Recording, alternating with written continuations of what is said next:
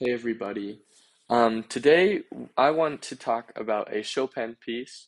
It's part of a collection of three pieces that he wrote called Trois Nouvelles Études, um, which is French for three new etudes or three new studies. Um, if you know, Chopin was a Polish composer, but he lived a lot of his life in Paris. And so in Paris, he would speak French, and so that's why the title is in French.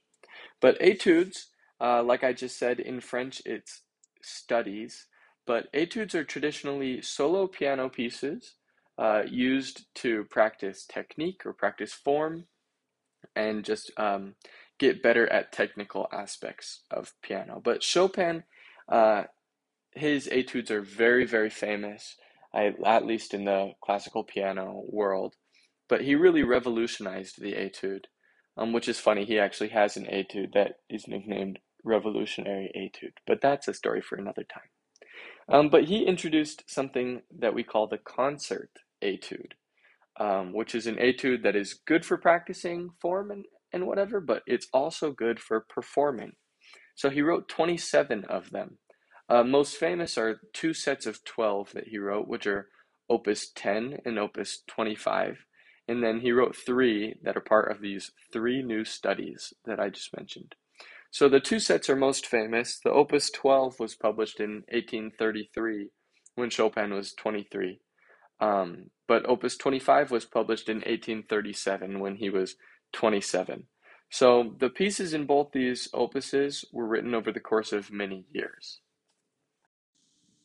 So Chopin also wrote these three new etudes um, in 1839 to be included in a book uh, called The Method of Piano Methods. Well, it's a French book, but it was written by a Czech and a Belgian pianist.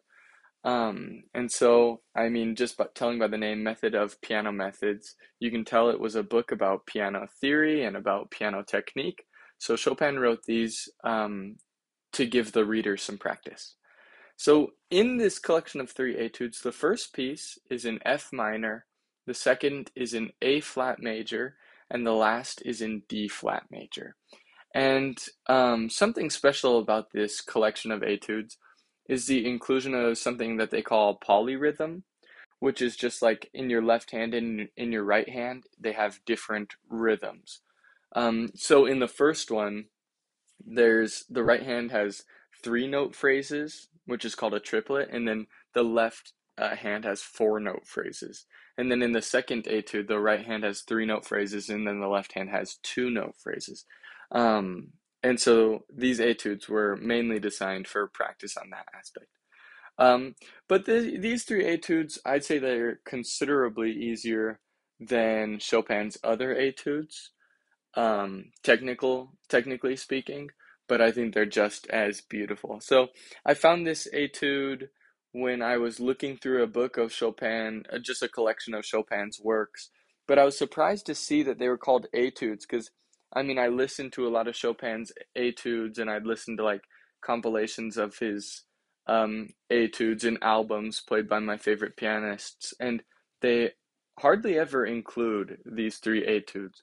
I've seen them be, inclu- be included in um, collections of like Chopin preludes and stuff like that. So I don't really know what was going on with that. But um, anyway, I found it and I played through it and I really, really loved it. And so the melody I think is really simple, it's really beautiful, and it's like an angel. So I played it a ton last summer and I play it a lot even right now. So while I was researching this etude, I found this New Yorker magazine article from the February 5th, 2018 edition.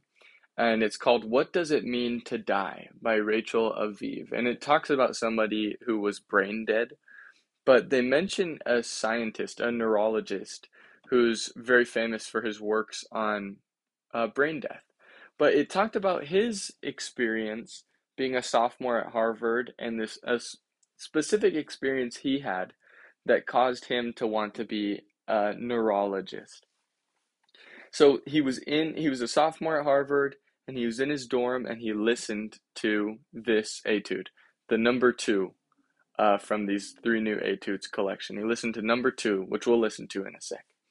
And it really changed his life. It was so beautiful and it was just a really special experience for him. And he said that that because of the feelings he felt while listening to this piece, he concluded that that beauty and joy and the human experience uh, could not simply be, he says, mere electrophysiological epiphenomenon.